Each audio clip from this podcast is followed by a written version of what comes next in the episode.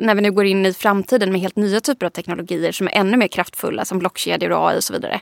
Så tror jag att det är jätteviktigt att vi lär oss av de senaste tio åren. Det vill säga att vi behöver börja med att titta vad vill vi tekniken ska göra och se till att det är där vi hamnar och inte bara bygger saker som är coola.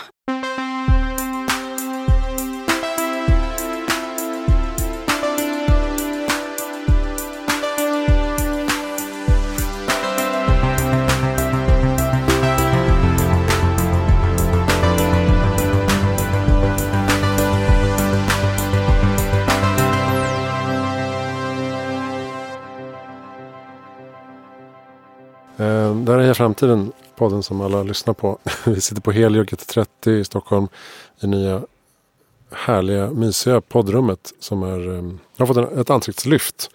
Eh, och jag sitter med Judith Wollst här. Välkommen till Heja Framtiden. Tack. Du brukar kallas digital strateg, Mm. författare, föreläsare, konsult och så vidare. Mm.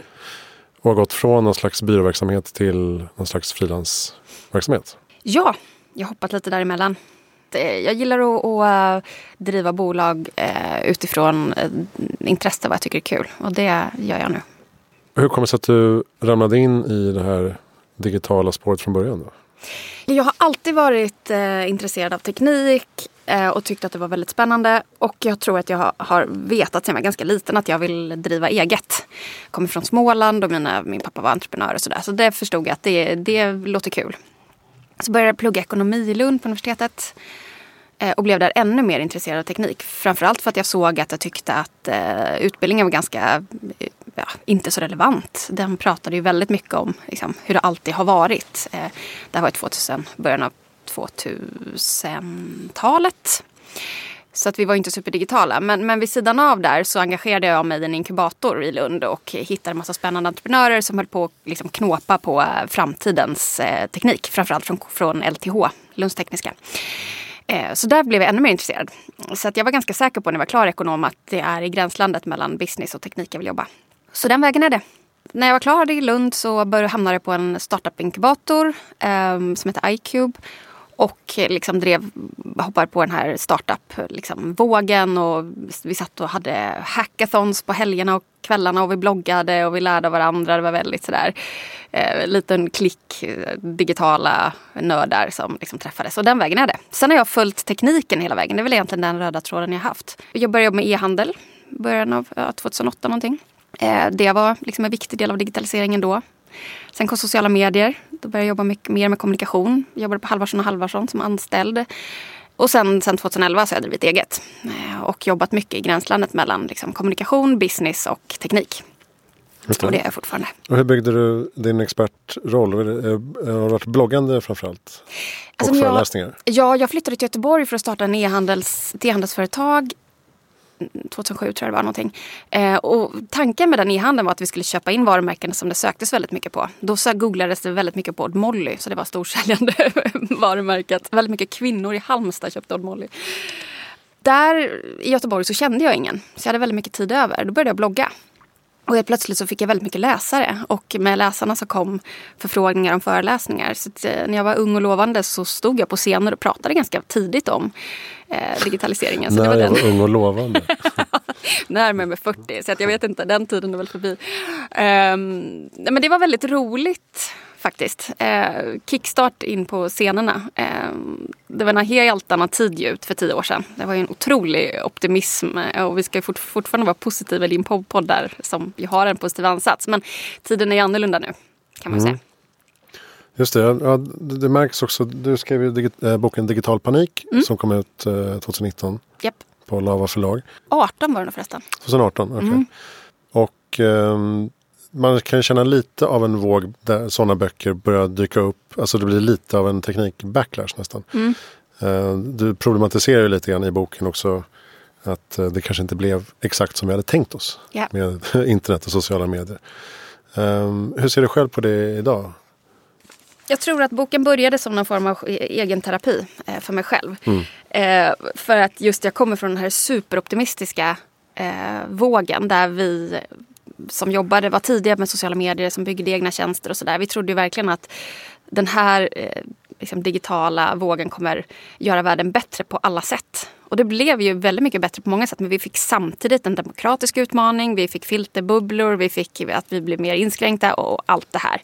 Eh, data som, som missbrukas och så vidare. Så att det vi har landat i är att digitaliseringen är en paradox. Den är fantastisk på många sätt men den kommer också med utmaningar. Och den eh, liksom, insikten tror jag jag behövde skriva en bok för att landa i. Och landa i att jag fortfarande är en teknikoptimist men jag är inte naiv. Eh, utan vi behöver se båda sidorna. Så att när vi nu går in i framtiden med helt nya typer av teknik teknologier som är ännu mer kraftfulla som blockkedjor och AI och så vidare. Så tror jag att det är jätteviktigt att vi lär oss av de senaste tio åren. Det vill säga att vi behöver börja med att titta på vad vill vi tekniken ska göra och se till att det är där vi hamnar och inte bara bygger saker som är coola eh, och möjliga och som användarna gillar. För att vi behöver också ett ansvar och så behöver vi använda tekniken för att lösa riktigt stora problem som är väldigt viktiga att lösa. Mm. Du, du är född 81 va? Mm. Jag är 79. Och eh, vi tillhör ju liksom inte riktigt generation X. Vi tillhör inte riktigt millennials. Mm.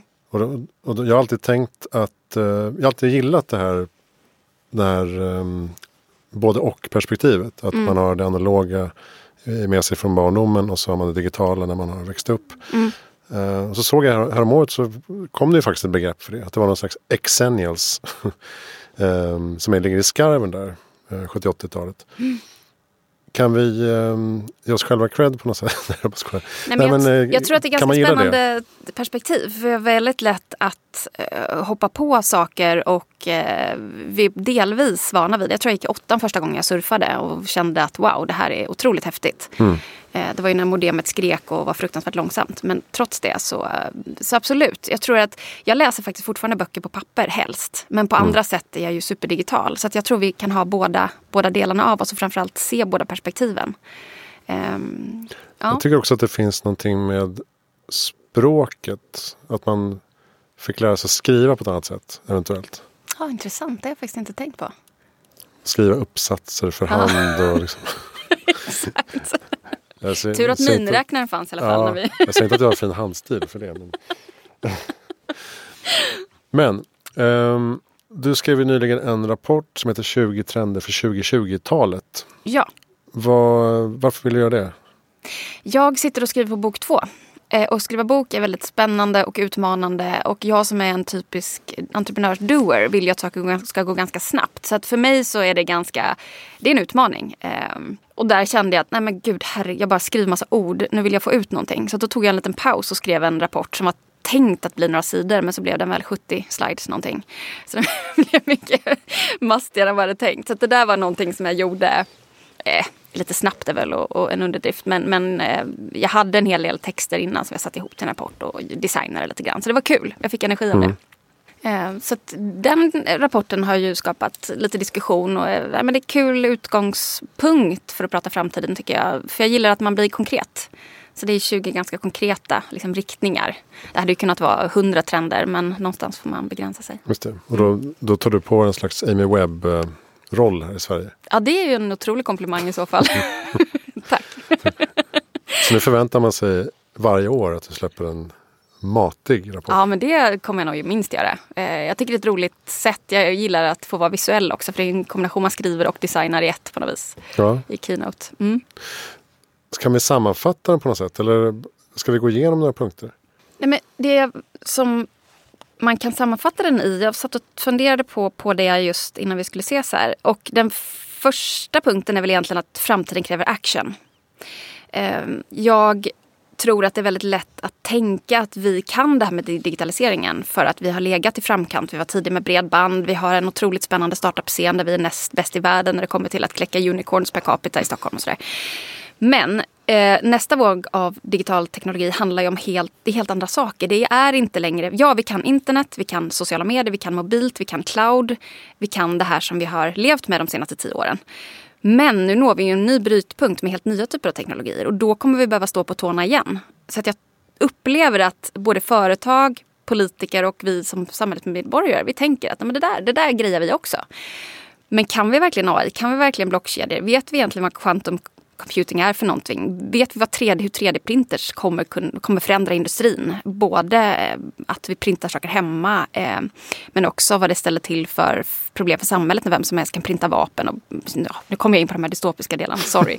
eh, vi har ju också massa fördelar med det. Eh, men det är liksom en ny våg. Vi behöver återigen ställa oss på tårna eh, för att kunna hänga med. Och det är väl egentligen det jag vill eh, lyfta upp. Både i företagsdiskussioner på samhällsnivå och så vidare.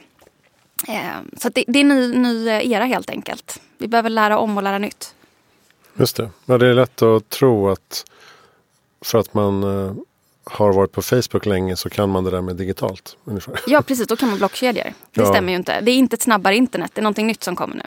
Och ungdomarna är så himla digitala för att de är bra på typ sociala medier. Mm. Exakt. Nej men okej, okay, så man behöver komma lite under huven och förstå Ja, och det kommer kräva action. För vi lever också i en komplex värld. Eh, världen blir mer och mer komplex per år. Eh, och komplexa utmaningar har inte ett enkelt svar. Du och jag kan inte sitta och säga att så här är det. Utan vi måste börja testa oss fram. Så både samhället och företag måste börja eh, närma sig nya teknologier. Redan nu kanske börja testa, skapa pilotprojekt och lära sig nya arbetssätt. För det är också någonting som vi behöver förändra för att kunna eh, möta framtiden tror jag. Så att, ja, lite sådär skaka om tror jag vi behöver göra de flesta av oss. Mm, det låter ju som en uh, politisk fråga också. Ja, det är en fråga för må många perspektiv. Samhället, på kommunal nivå, på eh, politisk nivå, företag, eh, utbildning. Det mesta kommer ju behöva förändras. Tror jag. Ja, för du har en punkt som heter Vår digitala Sverigebild krisar.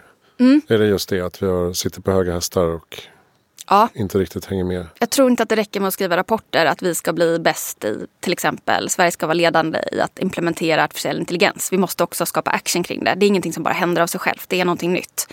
Vi måste visa att eh, görandet är superviktigt här. Eh, så det, det vore kul med mer görande. Men jag tror att det är väldigt viktigt. Mm. Det handlar också om resursfördelning då? Ja, jättemycket. Och eh, jag tar ju upp som en av trenderna så lyfter jag Helsingborg som ju är fantastiskt duktiga på görandet just. De har ju verkligen visat var skåpet ska stå. De har satsat nu eh, en kvarts miljard har de eh, på olika sätt samlat ihop för att satsa på en innovationsplattform kopplat till AI för att bygga den smarta staden tillsammans med andra kommuner och företag och så vidare. Så den typen av initiativ är fantastiska. Vi behöver mer sånt. Just det. Och den, den punkten heter Kommunen visar vägen. Mm. Och det har jag också varit inne på lite på att när, när vi har liksom ledarskap på nationell nivå som ja, men det är trögrörligt, det tar lång tid, lagstiftning och så vidare. Så är det ju, tycker jag, det är ju städer, kommuner, regioner som verkligen kan gå fort fram och som mm. kan också bilda kluster med andra och skala upp hållbara och digitala lösningar på väldigt kort tid. Mm. Eh, jag tror vi kommer att se mycket mer av det. Mm. Och att man, ja men om man säger en kommun i Sverige, ja men då kan den appliceras på 40 kommuner i andra länder. Yes, precis. Men det behövs också på högre nivå eftersom många av de här teknologierna, till exempel AI, behöver ju tillgång till data väldigt mycket. Och vi sitter på väldigt mycket data i Sverige. Eh, så att vi behöver reglera så att vi faktiskt kan få ut vår potential. Så att det behöver också, jag tror också vi behöver en vision. Var vill Sverige vara någonstans? Eh, sådär. Eh, jag tror att det är lätt att vi har det så himla bra. Och det tror jag kan ligga oss i fatet kanske. För den här nya vågen. Mm ketchup-effekt, eller ketchup-teknologi ehm, kallar jag dem för. Eh, många säger så här, exponentiella teknologier är väl ett begrepp som många använder. Ja, framförallt som Singularity University har myntat. Men jag tycker att ketchup-teknologi gör dem lite mer vardagliga. Vi liksom slår på ketchupflaskan, ingenting händer och så plötsligt så händer det. Så det tror Just jag vi kommer få räkna med att ketchupen kommer komma nu inom massa nya om olika områden de närmaste 5-10 åren. Ketchupen kommer? Ketchupen kommer, japp. Och som jag och även då förstås Singularity-gänget, eh, Peter Diamandis och Steven Kotler, de här. Mm. Um, de har släppt en ny bok precis som heter The Future is uh, Faster than you think. Yep. Som handlar just om dessa exponentiella och konvergerande. Jag ser att du har ett Singularity-klistermärke nu. Ja, just det. How come? Eh, nej, jag var på konferens och intervjuade en massa smarta människor. Och så lyckades de klistra fast det på din dator? Ja, Smart. precis. Mm. Så det ser ut som att jag har gått där. Mm. det har jag inte. Jag har, jag har, inte råd. Du kan gå kurser på nätet som eh, man kommer långt på. Jag har gått några stycken. De är bra. Okej. Okay. Mm. Varför inte? Mm. Jo, men att det också blir nya korsbefruktningar som eh, man inte kanske hade tänkt på mm. innan. Mm. Och att eh, min teori är ju att eh, när man har en expert inom ett väldigt specifikt område så ser man ju mest det specifika området. Alltså jag tror att allt kommer handla om AI eller allt kommer handla om blockchain när det istället kanske är just kombinationen som är spännande. Och med 5G och man får in dataperspektivet och sensorer mm. så blir allting en härlig um, torktumlare. Yep. Av nya grejer. Exakt. Så det är ju en ketchup Ketchup-liknelsen gäller ju varje teknologi i sig. Men sen så som du säger så går de att kombinera med varandra. Att den är kombinatorisk eller vad man nu ska välja för ord för det. Men det gör ju att allting blir ännu mer komplext. Eh, så det, det, blir ännu också svårare att överblicka och se vart teknologin är på väg. För att en är på väg åt ena hållet och andra åt rakt motsatta. Vad händer när vi... Så det blir också väldigt svårt att förutse framtiden. Du skriver också att äh, mänskliga förmågor trendar. Mm. Det har jag varit inne på en del. Är det liksom en, en framtid där äh, det automatiserade och digitala blir liksom en självklarhet och eh, äter upp många uppgifter men att det som inte kan digitaliseras då blir eh, desto, desto mer värdefullt? Mm. Det är många som eh, forskar kring det här och som tänker och tycker som pekar på just det. Att jag tar ett exempel att gå på konsert till exempel har ökat i värde medan musik har minskat i värde. För att musik får vi via Spotify nu för 99 kronor i månaden. Eh, obegränsad mängd av. Däremot så upplever vi att en konsert, det går inte att digitalisera. Det blir ännu mer attraktivt och värdefullt att gå på mm. konsert. Och samma sak tänker jag att det blir med, med våra mänskliga kompetenser. Att vissa saker går inte att digitalisera. Och just den här, man vill titta till exempel på, som Trelleborg var tidiga med att eh, robotisera, kallar de det för. Men det är inte liksom plåtrobotar som går runt på deras kontor utan det är AI i mjukvaror som eh, har automatiserat delar av deras processer när det kommer till, eh, vad heter det? Försörjningsstöd. Eh, försörjningsstöd, exakt tack. Det var det ordet. Eh, och det innebär ju inte att eh, man har eh, blivit mindre i arbetsstyrka utan snarare att den administrativa delen har effektiviserats så att till exempel sjuksköterskor får mycket mer tid till sina patienter. Att man inom äldreomsorgen faktiskt har tid till det mänskliga som man kanske har känt att har brustit. Mm. Så det är väl ofta där eh, som jag tror att eh, för att kunna räcka till med en åldrande befolkning och så vidare så kommer vi behöva automatisering. Men vi människor kommer ju behövas för vissa, vissa delar. Dels det här mänskliga, liksom att ta hand om, men också kreativitet, att eh, samarbeta, empati, sådana saker. Mm. Då är frågan hur man tränar upp det. Mm. Jag hade gäst här tidigare idag som heter Ann-Therese Enarsson från eh, tankesmedjan Futurion. Som pratar om AQ, alltså anpassningsintelligens. Eh, mm. Anpassningsförmåga. Men frågan är hur man liksom blir bra på det. Vad hur tror man, du? Hur man tränar. Jag vet inte. Att utsätta sig för många olika perspektiv och situationer och böcker. Och mm. intryck. Nej, men jag tänker, I min bok så har jag dykt ner lite i hur digitaliseringen och skärmarna påverkar oss. Och det är ju väldigt mycket som pekar på att multitasking är dåligt för oss. Vi ska fokusera på en sak i taget. Eh, för mycket skärmar för tidigt i åldrarna gör att empatin går ner hos barn. Empatin har gått ner med 40 procent de senaste tio åren tror jag att det är. Eh, så att vi får inte heller använda tekniken för att ta bort det mänskliga. Utan jag tror också att det mänskliga handlar väl väldigt mycket om eh, det här liksom vanliga livet, du och jag. Mötet eh, mm. utanför tekniken. Så vi tror också att vi måste eh, se över hur vi lever för att behålla det mänskliga. Och Sen tror jag också att eh, tekniken kommer bli mindre synlig, inte mer ja. synlig. Ja. Alltså nu har vi fortfarande ganska mycket grejer. Mm. Eh, men man ser bara på hur hur smartphone blir fjärrkontrollen till, till livet så att säga. Mm. Um, och om vi i framtiden kanske inte ens har den utan mm. ett annat interface. Mm. Så kommer ju kanske tekniken inte vara lika påträngande. Mm. Jag vet inte. Men sen tänker jag också att eh, skolan, vi är vana fortfarande vid att, eller i alla fall du och jag är otroligt skolade i att vi ska räcka upp handen och ha rätt svar och den som har rätt svar mm. är bäst egentligen. Utan det här duktiga liksom, den bilden eh, behöver vi nog förändra lite grann där vi i tidig ålder lär oss också det här utforskande sättet. Eh, jag föreläser ibland på Hyper Island och sådär. Den typen av skolor jobbar ju annorlunda. Att man tillsammans lär sig, man utforskar, man testar hypoteser och man lär mm. om och sådär. Det är ju mycket mer framtidsinriktat. Liksom, jag tror att det gäller väldigt många olika aspekter att få med liksom, skolan, få med hur vi jobbar på våra arbetsplatser. Mm. Men mer team eh, teamarbete helt enkelt. Och ja. Samarbete och lära varandra. Precis.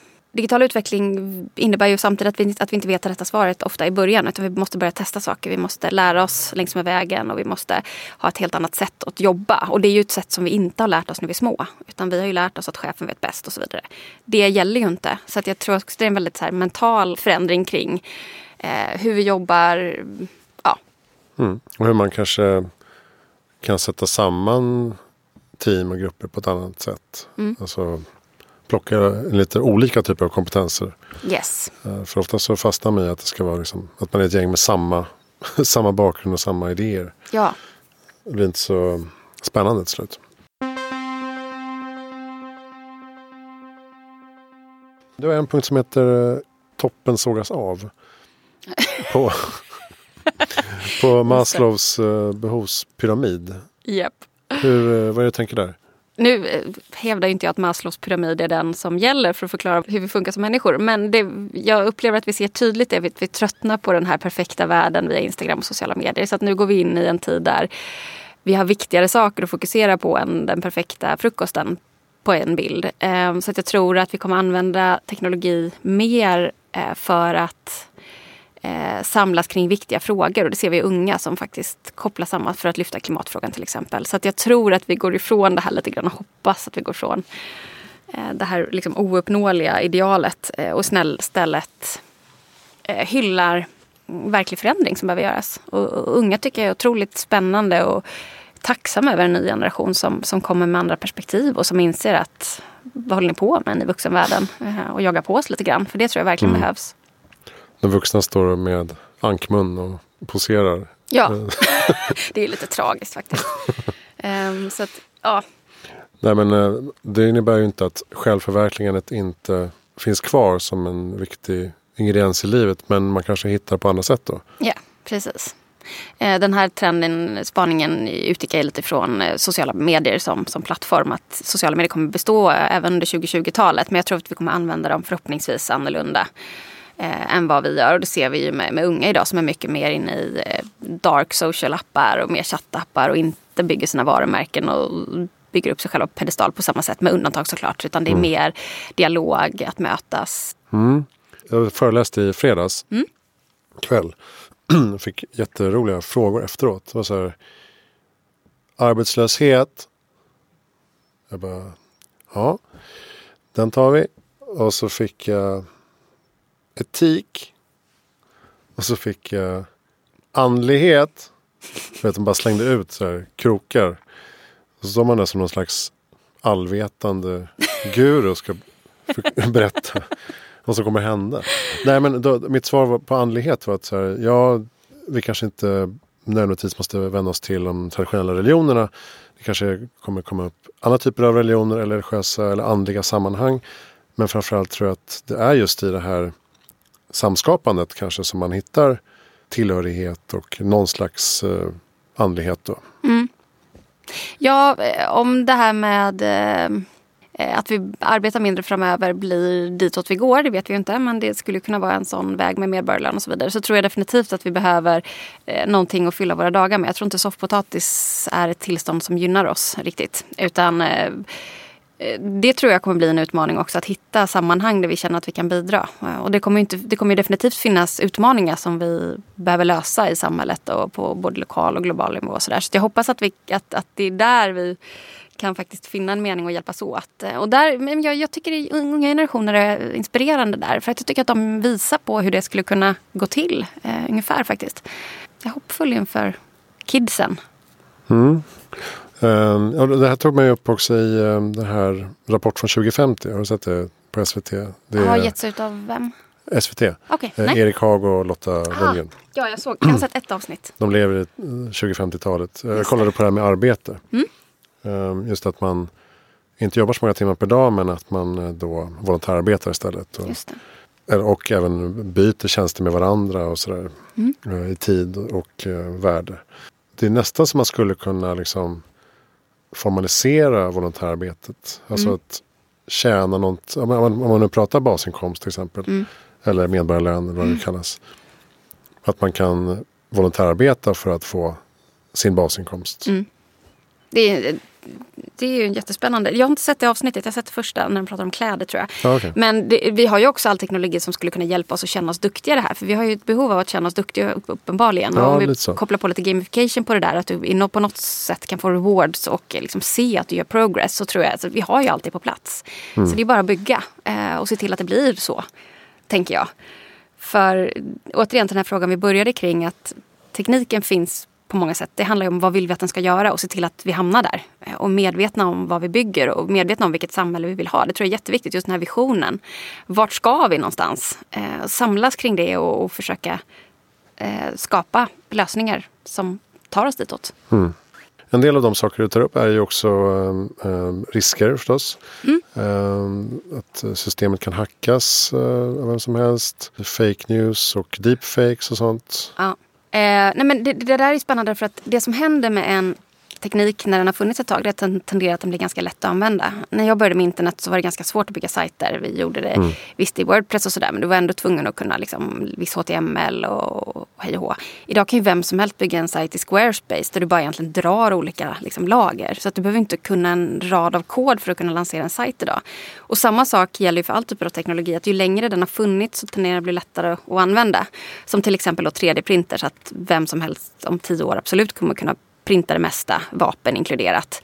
Eh, men också printa jättemycket bra saker. Vi kan använda 3D-printers. Ett exempel som jag tar upp i rapporten handlar om att man använder det på eh, krisdrabbade områden. Eh, och så printar man ut en utrustning man behöver. Man behöver inte ha med sig all utrustning. Utan, "Ah, det här saknar vi. Då printar vi ut den till exempel. Men vi har ju också, eh, vad händer när vi kan börja hacka våra gener? Är det en bra grej när vem som helst kan sitta och hacka eh, på sin kammare? Ja, för då blir det fler som kan lösa cancerutmaningen till exempel. Men det är också fler som kan sitta och hacka eh, jobbiga eh, sjukdomar. Skapa nya typer av epidemier och så vidare. Så allting är ju så himla liksom, dubbelt hela tiden i, i digitaliseringen.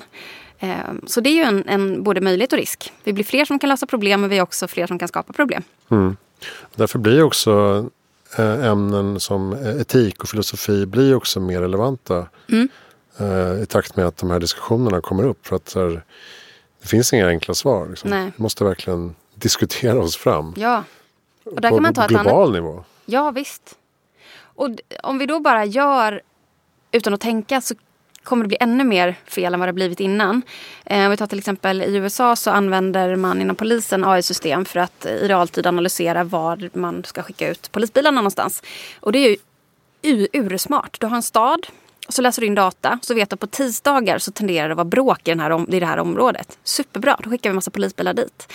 Eller det här mer utsatta området, eh, händer det verkligen saker på lördagskvällen. Det som händer då, det är ju att poliserna, poliser skickas ut till de här röda områdena där det eh, då uppenbarligen är mer problem. Men det gör ju också att de hittar ännu mer, rapporterar in ännu mer fel. Så det blir självförstärkande effekt i det här. Eh, och då helt plötsligt så upplever man att de här, de här områdena blir bara, blir bara farligare och farligare. För att det upp, liksom, rapporteras in mer saker och mer saker. Och då leder det också till att det kanske blir värre i de här områdena. Så att, ja, det är en jättebra AI-lösning till exempel. Men, men är Media det så... rapporterar, folk flyttar ifrån. Exakt, men är det så vi vill använda den? Bara för att vi kan använda den är det så vi ska göra. Så att ah, den mesta tekniken har ju en sån etisk diskussion kopplat till det som du, som du säger. Hur, Mm. Till vilken utsträckning ska vi använda det här? Ja, det är jättespännande. Och det, där jobbar ju bland annat eh, AI Sustainability Center med att ja, men opinionsbilda kring just så här, hållbar AI och hur Mm. vi ska förhålla oss till eh, algoritmer Det och jag utforma grymt. dem. Eh, det kommer komma mycket sådana intressanta diskussioner som även eh, unga behöver liksom, Mm. få Jag grepp om. brukar, brukar avsluta denna med läsning. Just nu så läser jag Weapons of Math Destruction. Alltså av, matte Mhm. destruction. Eh, som handlar om just det här. Jag har precis börjat med den men den känns väldigt spännande. Där de reder ut eh, just fördelar och nackdelar och vad vi bör tänka på innan. Eh, kopplat till när vi använder AI till exempel inom ehm, juridiken eller när vi använder AI för att bedöma en person, hur, lämp- hur troligt det är att den återfaller i brott och så vidare. Om vi litar på algoritmerna, vad kan det leda till? Ja, just det. Cathy O'Neill. Mm. Ja, den ska vi kolla upp. Vi kan länka till den också från Boktips. Mm, den är Sidan. hittills jättebra. Och eh, kan du prata om din kommande bok då? Du har börjat så. här. Eh, jag vet att man som författare man blir författare när man skrivit två böcker Ja, by the way. precis. Så jag är Du- inte författare än. Du kämpar på. Jag Man beter sig olika har jag förstått. Vissa börjar med ett synopsis som är någon form av sammanfattning av boken och en struktur och så skriver de väldigt strikt enligt den liksom, eh, strukturen. Så är det inte jag. Jag börjar med att skriva halva boken eh, och så har jag jättemycket text. Och så tittar jag på den texten och så tittar jag vad, vad, vad är det jag egentligen har pratat om här? Vad är det jag vill säga? Och då knådar jag om den. Så där är jag just nu. Så jag är i min, eh, jag har kommit halvvägs och ska knåda, knåda det här till någon form av bok. Eh, så att jag vet inte riktigt än. Jag vet om, om eh, relativt få veckor, tror jag. Mm. Dagar. Det kommer att visa sig. Digitalisering och framtid och eh, möjligheter med tekniken och eh, så lite sammanfattat. Mm. Mm. Du, du pratar också en del om, eh, nu hoppar vi lite, du pratar också en del om eh, blockchain. Mm. Eh, vad ser du för potential där? där är liksom, det går lite i vågor där, Mm. vad är det som är hype och inte. Men eh, själva grundtekniken. Ja, eh, om vi tittar på AI då har ju funnits längre än blockkedjor som är relativt ny, nytt. Så att catch, den stora ketchup-effekten kring blockkedjor har ju kanske inte riktigt kommit än. Det är fortfarande en ganska energikrävande lösning. Vissa menar att det kanske kommer komma liknande logik men att det inte just är blockkedjor som kommer bli det som slår igenom om vi ska använda det brett. Blockkedjor idag passar när det gäller transaktioner som sker ganska sällan och det är ganska stora värden. Som att, att det sker inom krypto är inte så konstigt för att det finns pengar i omlopp helt enkelt. Och Lantmäteriet har gjort ett pilotprojekt i Sverige kopplat till fastighetsöverlåtelse och, och sådär. Och det är också stora belopp pengar när man säljer en fastighet eller en lägenhet och så vidare. Så där är väl tidiga områden kopplat till blockkedjor. Eh, men det kräver fortfarande mycket energi och mycket liksom, resurser för att en transaktion ska, ska genomföras. En blockkedja handlar egentligen om att Eh, vi genom teknik kan skapa tillit. Eh, så att saker blir transparenta och går inte att manipulera i efterhand. Så att, att äga kryptovaluta idag är ju säkert. Förutsatt att ingen hittar denna lösenord och sådär. Just för att det går inte att, att eh, manipulera efterhand. Allting blir liksom säkert den vägen. Och det är ju jättespännande. För om jag då är en väldigt etiskt driven eh, konsument. Jag vill eh, fatta bra beslut. Och när jag till exempel ska köpa kaffe i affären så tänker jag att den här typen av logik kommer kunna hjälpa oss under en relativt, eller inom en relativt snar framtid att se att de här kaffebönorna har faktiskt odlats på ett schysst sätt, både mot naturen och mot de som jobbar i odlingarna. Och att det går att liksom spåra alla led. Eh, idag måste jag ju lita på till exempel kravmärkning och så vidare, att det här inte är fusk. Men jag tror att tekniken kommer kunna hjälpa oss framöver att verkligen kunna liksom, eh, fatta bättre beslut som konsumenter. För vi vill ju göra det. Mm. Sen om det är i blockkedjor eller om det kommer komma andra sätt. Jag skrev i en del av rapporten så, så finns det ju ett um, skärningspunkt där mellan grafdatabaser som är ett begrepp eller en teknologi som handlar om att man eh, sorterar information på helt nya sätt som också kan öka transparensen och så vidare. Så det finns massa olika tekniska lösningar och var vi exakt landar vet vi ju inte. Men jag tror att vi går åt det hållet att du och jag kommer vilja se hur har det här skett? Den här tröjan, den här kaffebönan och så vidare. Och då tror jag att teknik kommer vara en viktig del i det. Mm, spårbarhet kommer ju vara Ja. självklart. Ja, och du har ju pratat mycket om livsmedelsproduktioner och precis. kedjor. Och, Jag intervjuade ju i eh, det här magasinet som gjorde nu, eh, Framtidens hållbara matsystem, som finns på hemsidan. Eh, där intervjuade jag Cecilia Rygård som eh, håller på ska genomföra pilottester med eh, blockkedja i äggproduktion och eh, raps. Eh, att få från primärproducenten och följa liksom hela vägen fram till eh, butik, butikshyllan. Och se om man kan få all digital information i, i produkten. Så att säga. Mm. Och jag tror att så fort någonting sånt finns på plats då kommer det gå fort. För att om, väl, om en konsument väl, när vi väl har van, vant oss vid någonting så vill vi inte backa bandet. Så att om den lösningen väl finns på banan då tror jag att det kommer gå väldigt snabbt tills den blir väldigt vedertagen. Som till exempel Kry brukar jag ta som ett exempel. Det är ju jättejobbigt att gå till läkaren för att förnya ett recept. Jag skulle inte få för mig att gå till en fysisk vårdcentral, ta en lapp och ställa mig i kö när jag kan ringa på kvällen till Kry bara för en sån enkel sak som recept. Och samma sak, finns det ett sätt för mig att kontrollera en kedja eh, med hjälp av teknologi så kommer jag vilja göra det. Så det kommer nog vara väldigt mycket tipping points. Så att när väl någonting blir möjligt så kommer det gå fort. Mm. Det bara att se som, eh, ja, men som Swish till exempel. Att eh, någonting som har varit väldigt bökigt tidigare går på en dag. Så är det bara som att smsa Mm. pengar mellan varandra.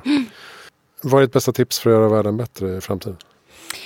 Jag tror att vi det, någon annanismen, att någon annan ska lösa saker tror jag är eh, synd att vi går runt och bär på. Eh, det har aldrig varit så lätt att starta företag som det är idag. Det har aldrig varit så lätt att eh, göra skillnad på olika sätt. Så jag tror att vi ska försöka utgå mer från oss själva. Vad kan vi göra? Eh, man kan göra mycket mer än man tror. Tänker jag. Mm. Nu är jag uppvuxen i liksom, entreprenörs Småland. Eh, hur svårt kan det vara? Liksom, anda. Och den tror jag vi behöver mer av i Sverige. Vi är väldigt duktiga på innovation, den här svenska paradoxen. Att vi är väldigt duktiga på universiteten men vi är dåliga på att få ut grejerna.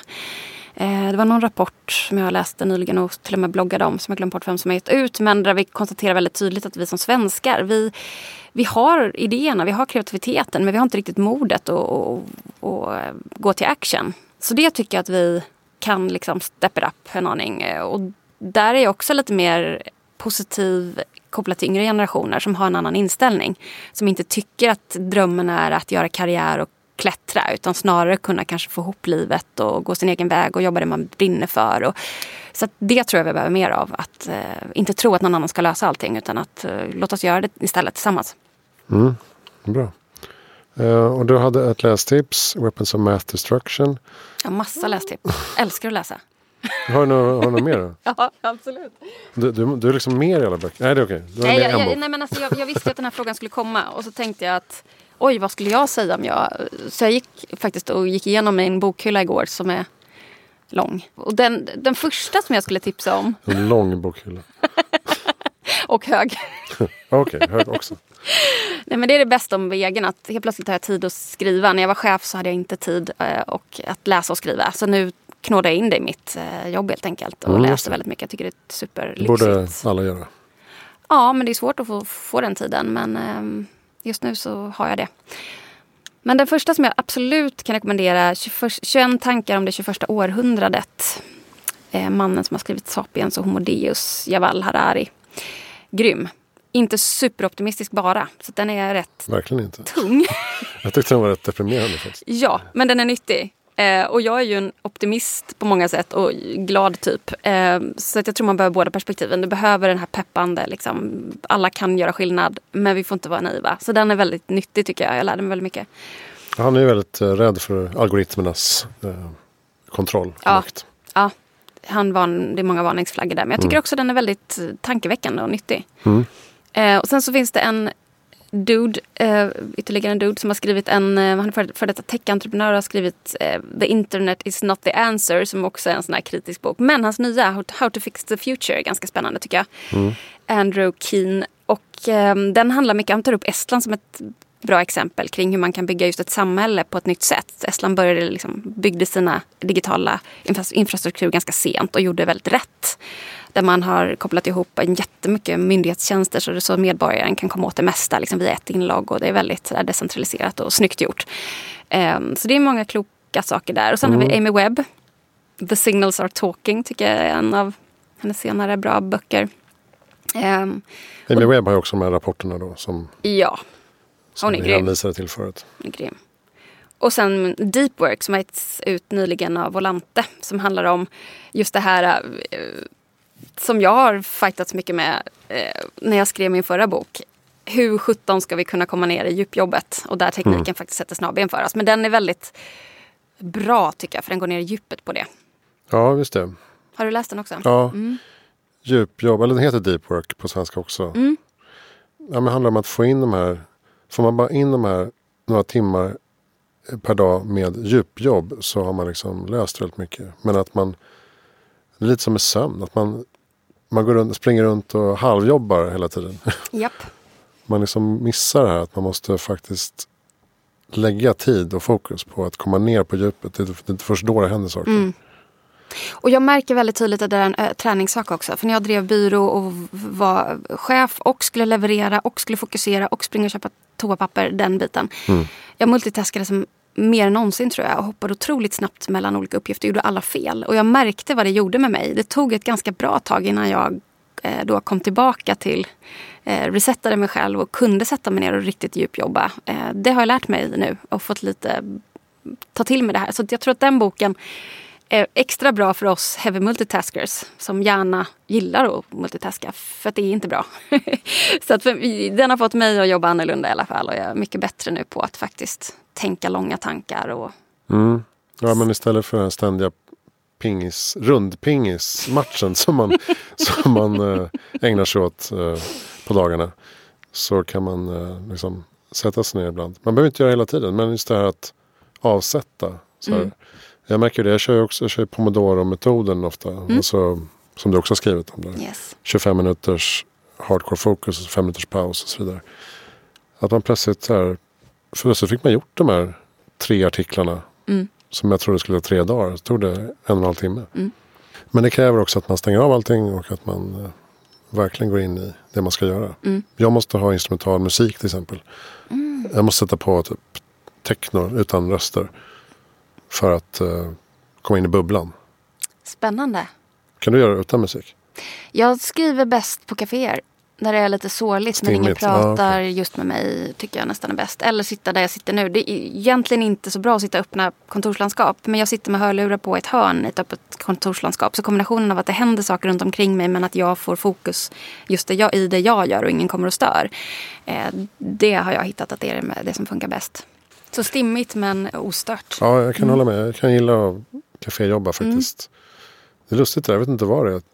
Alltså folk som inte gillar det kan ju inte fatta att man kan vilja Nej. sitta mitt ibland hundra människor. Nej, man vill samtidigt känna att man lever. Sitter jag hemma så blir jag nästan, förlorar jag all energi. Jag måste sitta i någon form av kärna av action där jag känner att det händer saker. Momentum och energi som flödar. Så det är en balans det där. Just det. Kan, en, en annan aspekt också är att om jag sitter på café öppet med datorn. Då vill inte jag sitta och facebooka. För att då ser folk det. Aha, det finns någon sån liten effekt också. Mm. Att man vill, man vill liksom vara busy. Du vill visa upp dig för Ja, men jag förstår. Ja, inte ja, men, visa upp. Kolla den här boken jag skriver. ja, men jag förstår. Äh, manus, det är speciellt. Nej, men, eh, Sen så har jag också det här, eh, det är inte en bok, men Elements of AI som är en eh, utbildningsplattform som först lanserades i Finland där vem som helst kan lära sig grunderna i AI toppen. Eh, istället för Netflix så skulle jag säga att lägg några timmar på det där. Sådana saker tycker jag är otroligt spännande. Så vi behöver inte bara läsa, man kan hitta andra sätt att lära sig också. Just... Har du testat den? Ja, jag har, gått, jag har snabbspeedat igenom kursen. Men jag tänker att jag ska göra om det. Snabbspeedat? Har du liksom klickat bara nästan? Jag har gjort det lite slarvigt liksom. men jag ska gå om den och verkligen ta till mig innehållet. Jag tycker den var toppen. Det var någon som skrev att det tar väl ungefär 40 timmar.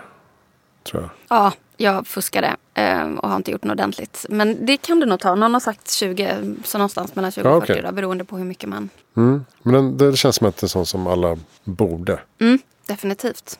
Och det är gratis och finns på Elements of AI. Ja, och numera på svenska. Elementsofai.se. Just det. Mm. Bra tips. Vem mm. tycker att jag ska intervjua i Heja Framtiden? Mm, ja, den första. Eh, Therese Mannheimer som var en av de personerna som jag jobbade tillsammans med först på den här inkubatorn för 15 år sedan. Eh, vi var då eh, trainees eh, tillsammans och hon har gjort massa spännande saker. Men det hon gör nu det är att hon har startat en, en tjänst som heter Grace Health. Och de beskriver den som att det är putting female health into the pockets of all women worldwide. Och jobbar mycket mot afrikanska marknader mm. som handlar om liksom hälsa för unga kvinnor. Eh, den, och jag vet, har själv, jag har ingen koll på Afrika så jag skulle tycka det var otroligt spännande. Dels att höra hennes resa men också lära mig om den marknaden. Hur ser det ut? Eh, otroligt spännande bolag som har kommit ganska långt i sin utveckling och spännande att följa. Sen Sofia Svantesson, en annan sån där tjej som jag har följt sen ganska många år tillbaka och vi har mötts. Hon drev byrå och jag drev byrå samtidigt. Men nu så driver hon en app som heter Elsa Science som är en app eh, som ska stödja personer som har kroniska sjukdomar att liksom skapa en bättre förutsättning för egenvård. Också en jättespännande där man drar nytta av liksom, så man rapporterar in data? Ex exakt, så stöd för att må bättre. Den, de, den typen av lösningar tycker jag är otroligt spännande. Perfekt. Det var två. Ja, skitbra. Eh, bra, då var vi klara. Mm. Tack snälla Judith Wollst för att du kom till Här Framtiden. Tack själv och snygg studio. ja, eller hur? Mm. Skitmysig. Mm. Eh, Judith Wollst Judith.se, det är alltså Judith med TH och Volst med W. Mm. Där kan man läsa om uh, ja, blogginlägg, föreläsningar, rapporten finns där. Mm. Eh, boken heter Digital panik och en ny bok kanske kommer under året. Den kom... Eller nästa Ja. år. Nej, under Nej, året. 2020. Herregud, så långsamt kan jag inte. Jo, absolut. Ja, vad bra. Mm. Okej. Nu har jag sagt det högt också. Det måste vara väldigt perfekt. Vi har alltså aldrig, trä- aldrig träffat varandra tidigare om ni trodde det. Nej, Nej.